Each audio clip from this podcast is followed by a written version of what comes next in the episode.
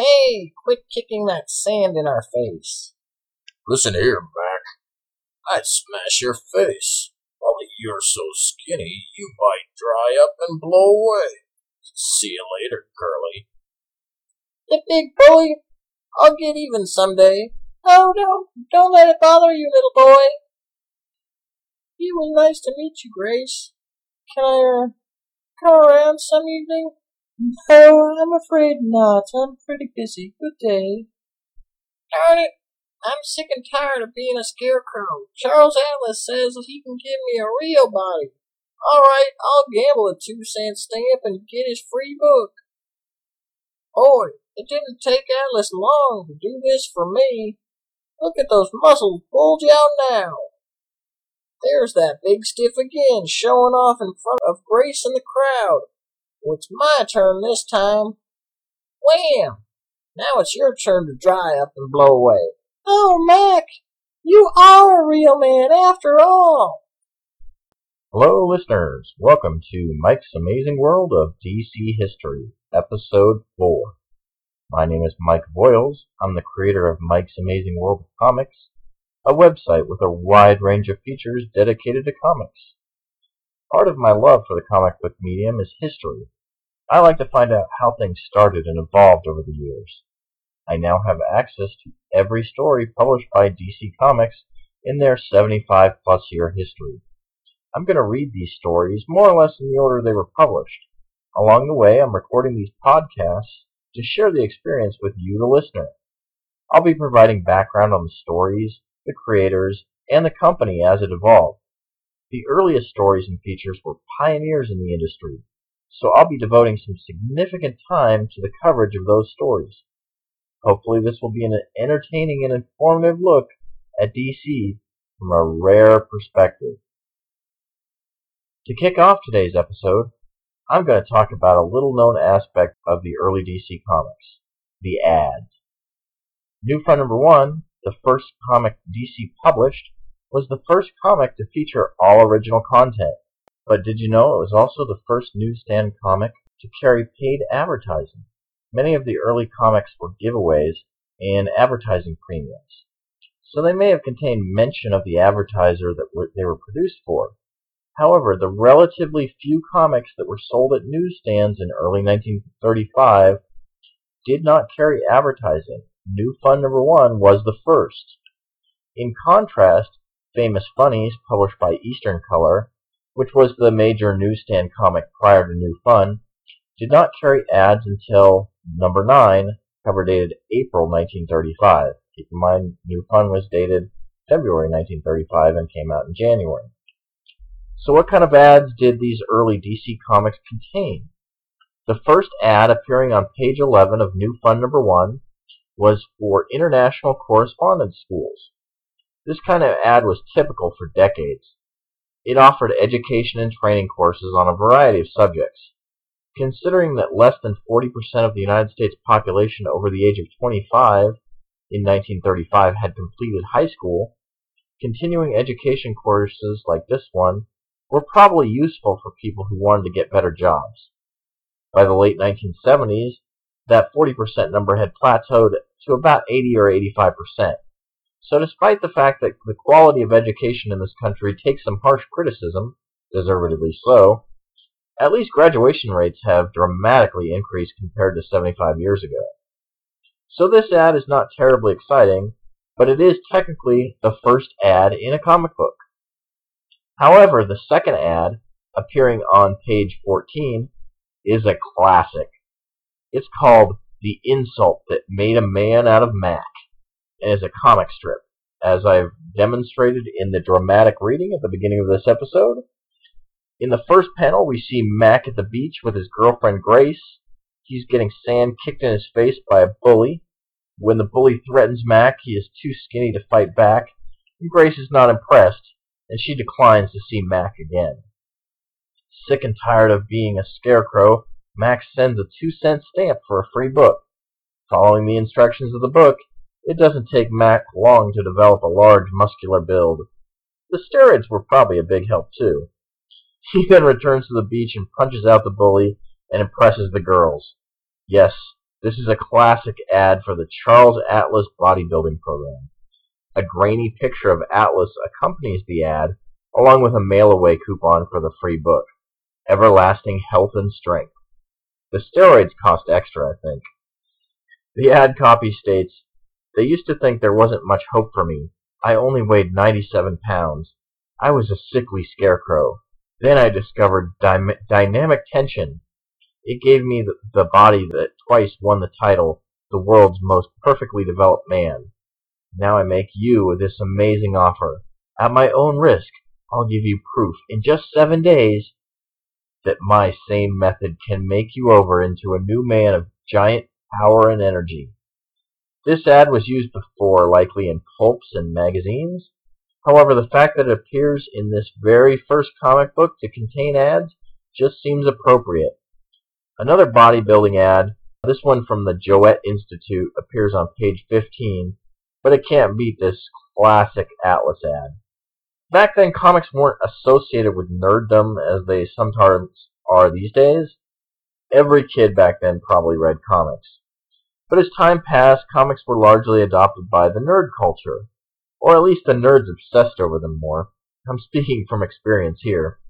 So Mac is the classic weakling nerd, using the power of Atlas, and probably some steroids, to beat the bully. A power fantasy that would become a comic's cornerstone in the form of a superhero in years to come.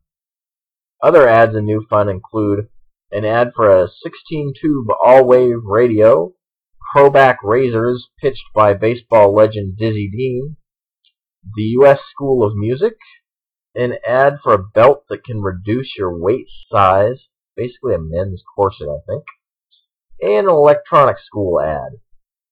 Also inside was an ad from the Wilson Chemical Company. They sold nov novelties in comic books for decades. This issue advertises a safety rifle, a banjo, and a wagon. Nothing too special. I guess they weren't offering X-ray specs yet. Finally, the back cover has a comic strip for the Ralston cereal featuring the cowboy Tom Mix. There's even a mail away for a dandy zip gun. Issue number two has the same type of ads. In some cases, the ads were simply reused. Uh, number three includes ads for Remington typewriters, a standard for the 1940s. Uh, they were a frequent advertiser. And Beech-Nut Gum. Issue number five contains an ad from the Johnson Smith Company, another longtime novelty producer. This one had whoopee cushions and a pistol that shot blanks. One notable advertising missing from these early New Fun issues was Daisy Rifles, who made BB guns. Daisy was advertising in Famous Funnies, but not yet in the comics at National. A daisy would be a very frequent ad that especially appeared on back covers of many of the DC comics in the Golden Age. So as I continue in future episodes, I'll be pointing out significant or cool ads as I run across them in the comics I'll be covering. Many of the stories that appeared in early DC comics were serials that ran for many issues. In the interest of presenting a cohesive narrative, I'll be covering these serials as single units within a given episode. However, not all of these serials were created equal. Some had really short runs. Take the case of Loco Luke, which debuted in New Fun number 1. Loco Luke was the comedic cowboy creation of Jack Warren, an artist who drew Pecos Bill, the newspaper strip. An interesting note on Warren was that he lost an eye when he was just 15 years old. Despite that setback, he still went on to have a career as an illustrator. Loco Luke's adventures feature him trying to capture the wanted fugitive Black Dan. Due to Luke's ineptitude, Dan leaves him in the desert all alone and stripped of all his clothes. An Indian named Turkey Tail finds and rescues Luke, he guides the cowboy back to his teepee and nurses him back to health. A short time after, they part ways. Luke then runs into Black Dan again, and the outlaw steals his clothes all over again. Luke returns to Turkey Tail, who gives him Indian clothes to wear. Luke then makes a play for the Indian chief's daughter, and the chief chases him away. The last segment of this story in New Fun number 4 actually makes the cover of the issue. Although it says the story will continue in the next issue, it doesn't.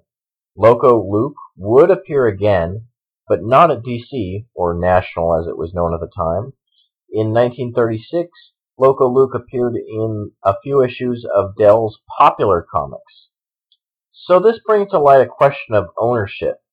Does DC own the rights to the characters from their early comics? Did creator Jack Warren have a special arrangement that allowed him to take his strip elsewhere that other artists didn't have? I don't really know.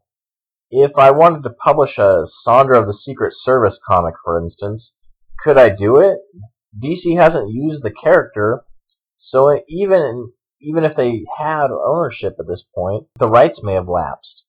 I only bring this up because of the frequent legal battles concerning the ownership of Superman.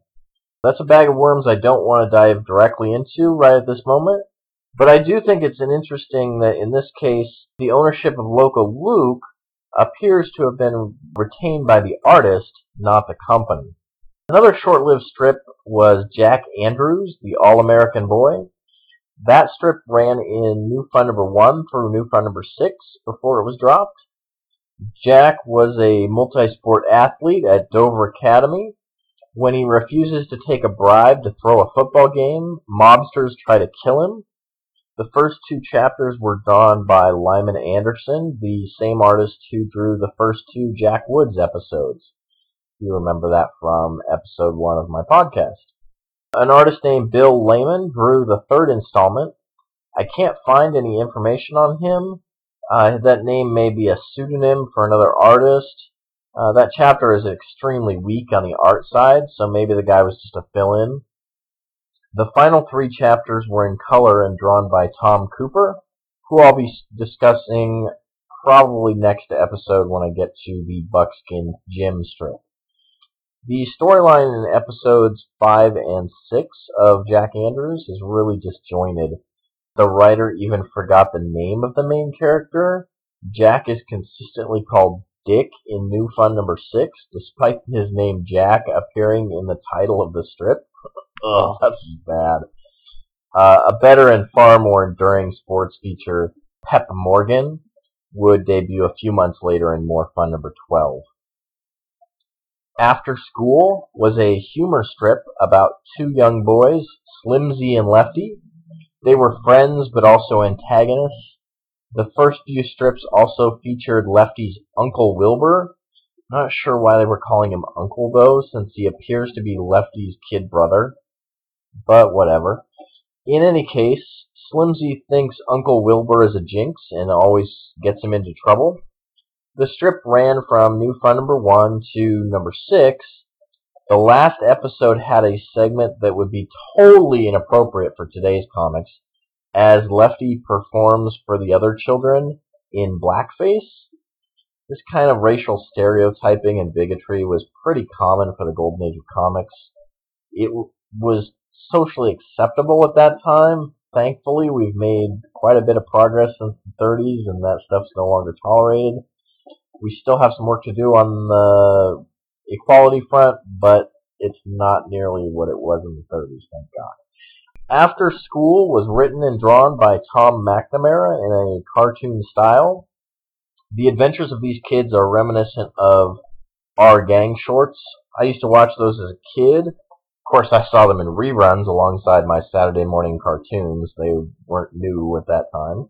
McNamara did Sunday comic strip pages in the 1920s and 30s he also did humorous advertising that appeared on pins that were given away with cigarettes because you have to have a kitty prize to go with your smokes.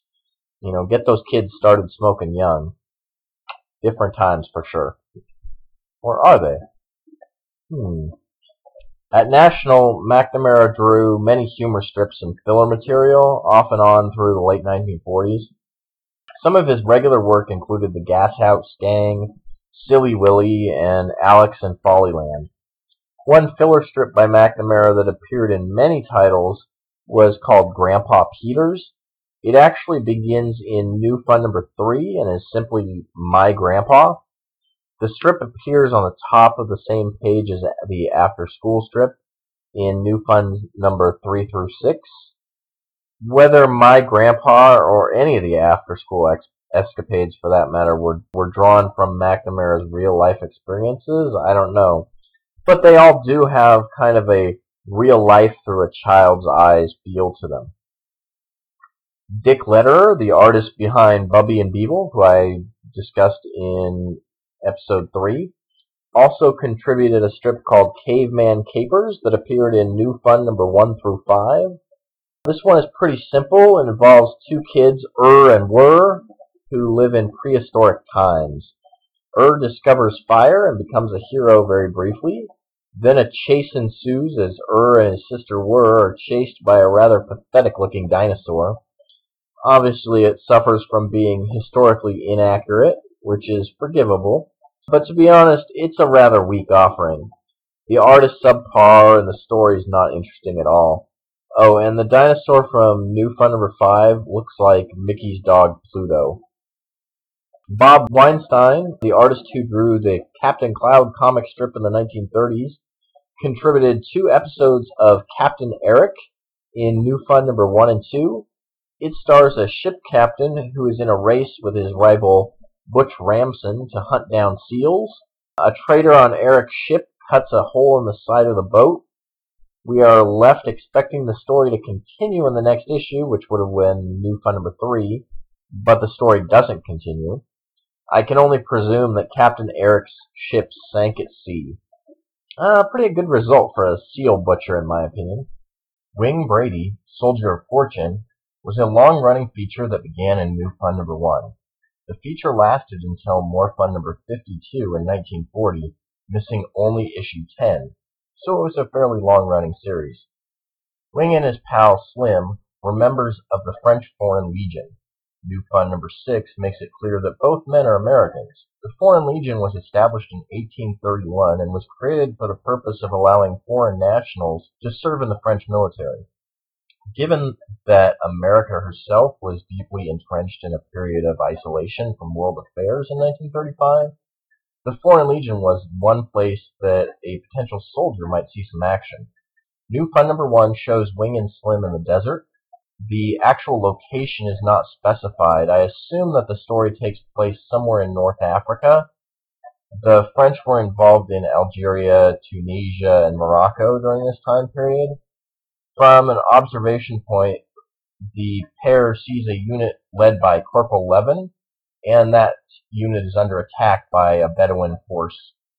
The attack occurs a great distance from Wing and Slim's current position, so they take a plane to aid their comrades. The plane is damaged by ground fire in the fight, forcing the duo to make an emergency landing. Wing then helps Corporal Levin repel the Arab attackers while Slim makes repairs to the plane. Once the plane is able to take off again, Wing concocts a plan. He decides to tie a rope to his legs and the other end to the plane. Then while they're in the air, he hangs upside down from the rope with his hands free, he grabs the leader of the Bedouins and pulls him from his from the saddle of his horse. I've seen some crazy stunts pulled in movies and literature, but this one is extremely far-fetched. In any case, Wing attempts to talk to the other Arabs.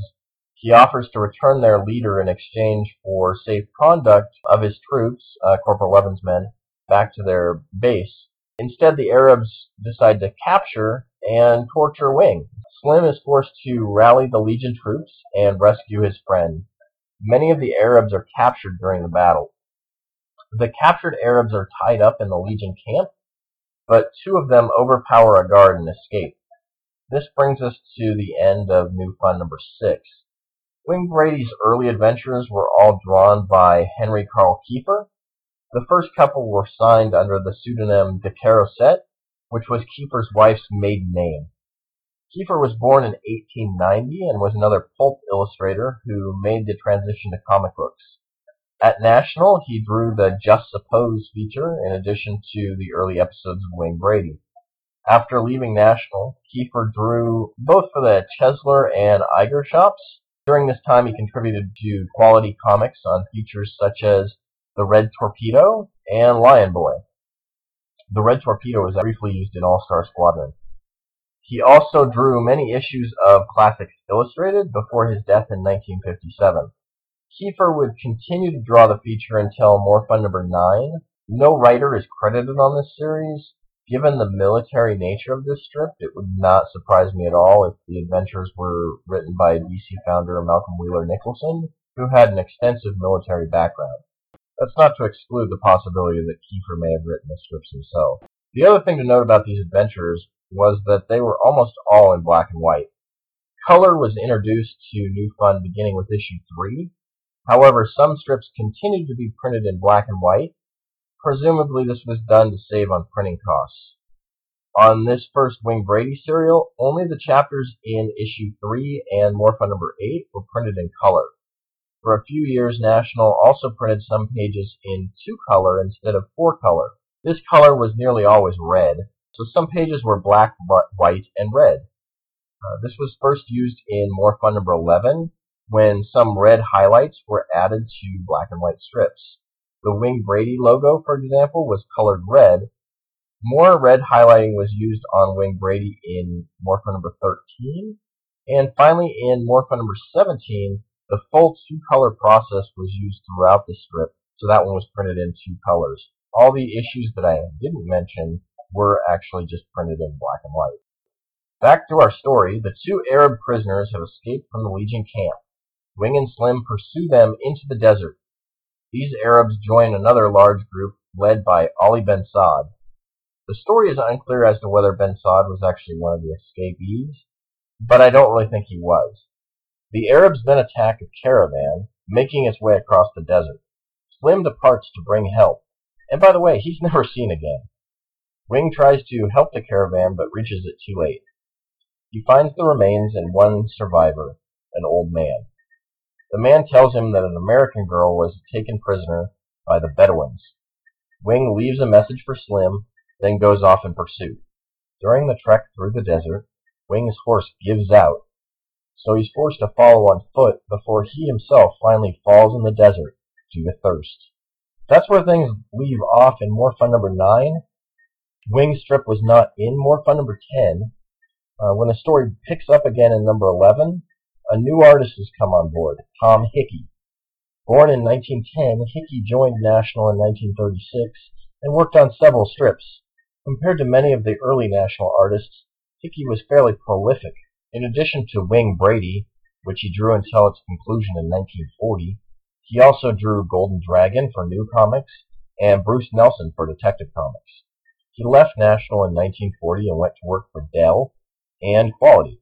In the 1950s, he drew romance comics for Hardy. Hickey passed away in 1984. When we last saw Wing Brady, he was struggling to stay alive in the desert. In More Fun number 11, Wing is found by an Arab merchant named Nasir who nurses him back to health. Nasir makes reference to a time when Wing saved his life. That debt is now repaid. Wing wants to go after the American girl, but then Nasir's camp is attacked by Ali Ben Saad. Wing and Nasir are the only survivors. After Wing insults Ben Saad, he is sent to the Chamber of Reptiles to be tortured. He also learns that the girl, Lynn Harding, is going to be forced to marry Ali Ben Saad.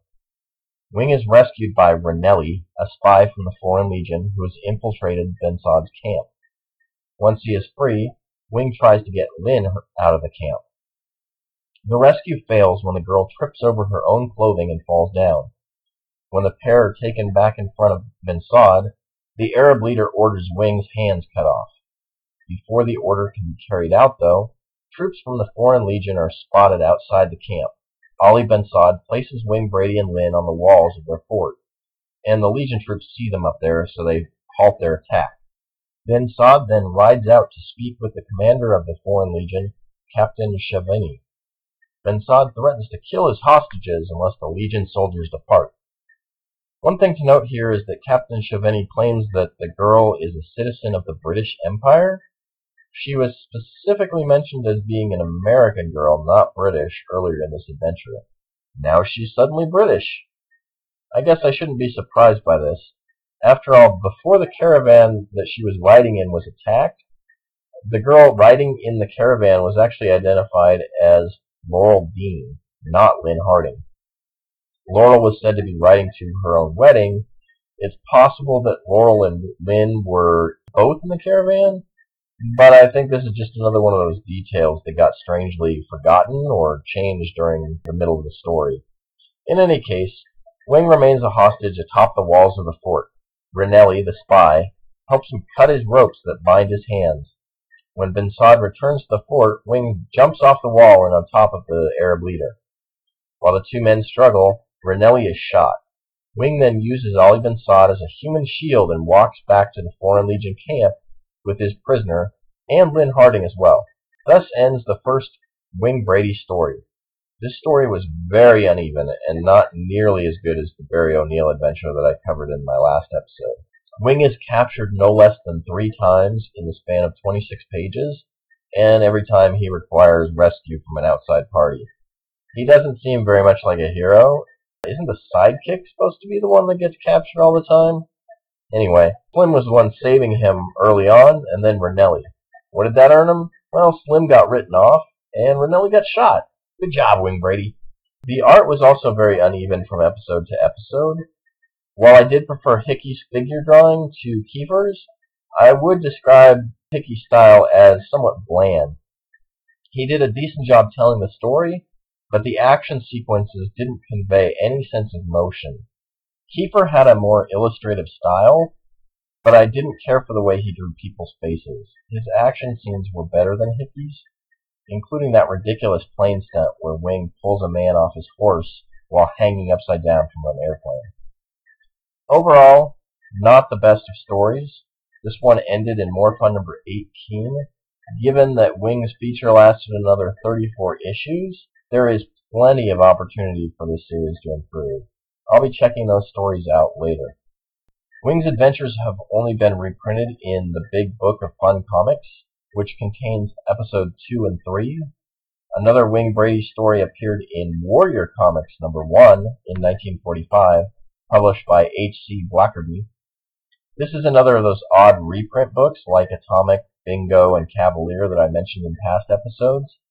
This one contains Mark Marson reprints, also by artist Tom Hickey.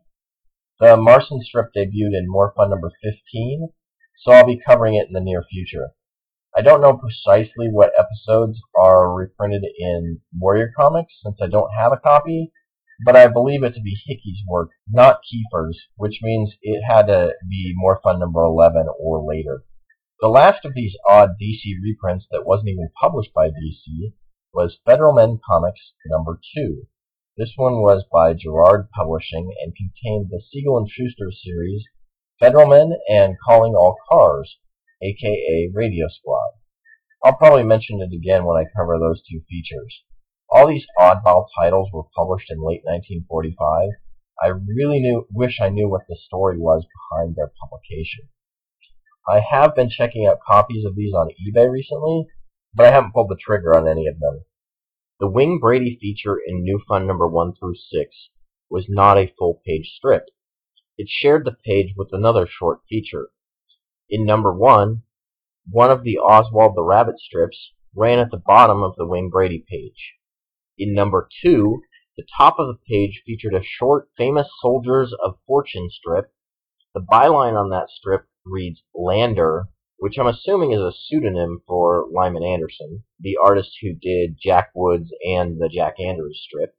Famous Soldiers of Fortune ran for only four panels and tells about someone named Captain Jack, a former Navy man who traveled the world as a soldier in various conflicts.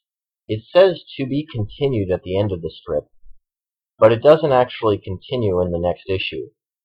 I also get the feeling that it had started somewhere else. So essentially what we have here is a middle chapter of something, but the beginning and the end chapter, at least as far as New Fun goes, doesn't exist. Issues 3 and 4 have a single wide panel at the top of the Wing Brady pages, these were done by Wing's regular artist Henry Kiefer and told about famous soldiers of France. Number three tells about Charles Martel, known as the Hammer. He united the Frankish tribes against the invasions of the Saracens. At Tours, in the fall of 732 AD, Charles defeated the Arabs in a decisive battle. Christianity was at stake, and Charles's victory saved Europe from Islam. Charles unified the Franks into a coordinate nation. He died on October 22, 741 AD. This text appeared on the page and was accompanied by a nice illustration of a carnage-filled medieval battle scene. Number 4 tells us about the Chevalier Bayard, known as the Knight Without Fear and Without Reproach. He fought in the Italian wars under Louis XII and his son Francis I. He was killed on April 30, 1524, in the French retreat from Milan. Bayard was mourned alike by friends and foes. Many of both came to bid him a last farewell as he lay dying on the field. The illustration shows the dying knight laying on his back surrounded by the other knights. This illustration is just okay, but there is a drawing of Bayard mounted on his horse. That drawing was nicely drawn and detailed. New fun number 5 has a Captain Spinnaker strip on the Wing Brady page. and It's signed by Mott, which is Tom backwards. I'll likely be discussing this one in my next episode, since Spinnaker was a continuing feature that began in New Fun number 2. Wing Brady shares a page in issue number 6 with a three-panel humor strip drawn by Vin Sullivan. This strip, which features two young boys, isn't titled. One of the boys, though, looks very much like a character from Sullivan's Spike Spaulding strip, which began in New Fun number 3. Whether this strip is intended to be part of that feature isn't really clear to me, but I think it's likely as other Sullivan strips appear atop other pages in issue 6. Some contain the same characters, including Pincus, who definitely is from Spike Spaulding. The joke in this strip is pretty weak. One of the boys says he envies his Uncle Jim, who has no school, no work, no baths. When the other boy asks where his uncle is, the first boy answers, Oh, he's dead. Like I said, not exactly a knee slapper. For those of you that have expressed curiosity about my collection, I suggest you check out my Facebook page. You can find it under Mike's Amazing World of DC Comics, or just click the link from my website. I have been actively buying a lot of Golden Age material recently, and when I buy new issues, I post pictures of them on the Facebook page. For instance, I just picked up a copy of More Fun number 46, which features a Wing Brady adventure. The Metropolis mailbag has just arrived, with new emails from the listeners. Dear Mike, I recently found your podcast. I enjoyed the first two episodes very much. I find early history of the comic book medium interesting. I look forward to learning more about some of the lesser known early features as well as the development of the DC brand of comics. Respectfully, Gus Shaw. Thanks, Gus. I'm glad that the show has piqued your interest so far. I have been a little bit concerned that the show would have some trouble finding an audience. After all, many of these stories and characters that I'm covering are completely unknown to most of the comics world. Even if you aren't familiar with them, I'm doing my best to keep things interesting. History can be fun, although I didn't always think that way in school. My next email comes from John M. Wilson of the Golden Age Superman podcast. I love comics. I love history. And I love comics history. I like to think of myself as an amateur comics historian. But I know enough to know that there are scads that I don't know. As such, I absolutely love your website and go there several times a day for any number of reasons, not the least of which is to get information for my own podcast, Golden Age Superman, which is set just a few years after yours.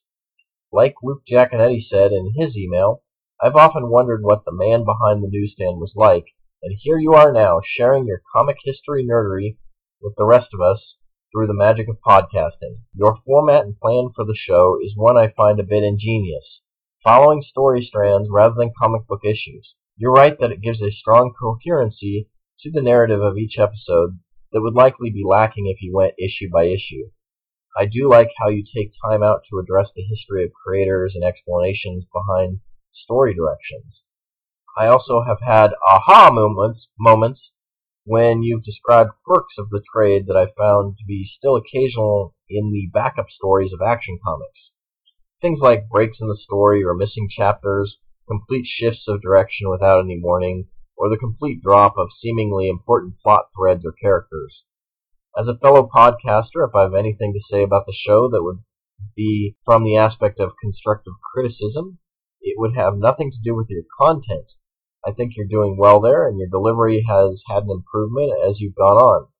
Rather, I would point out that your sound levels are a bit uneven.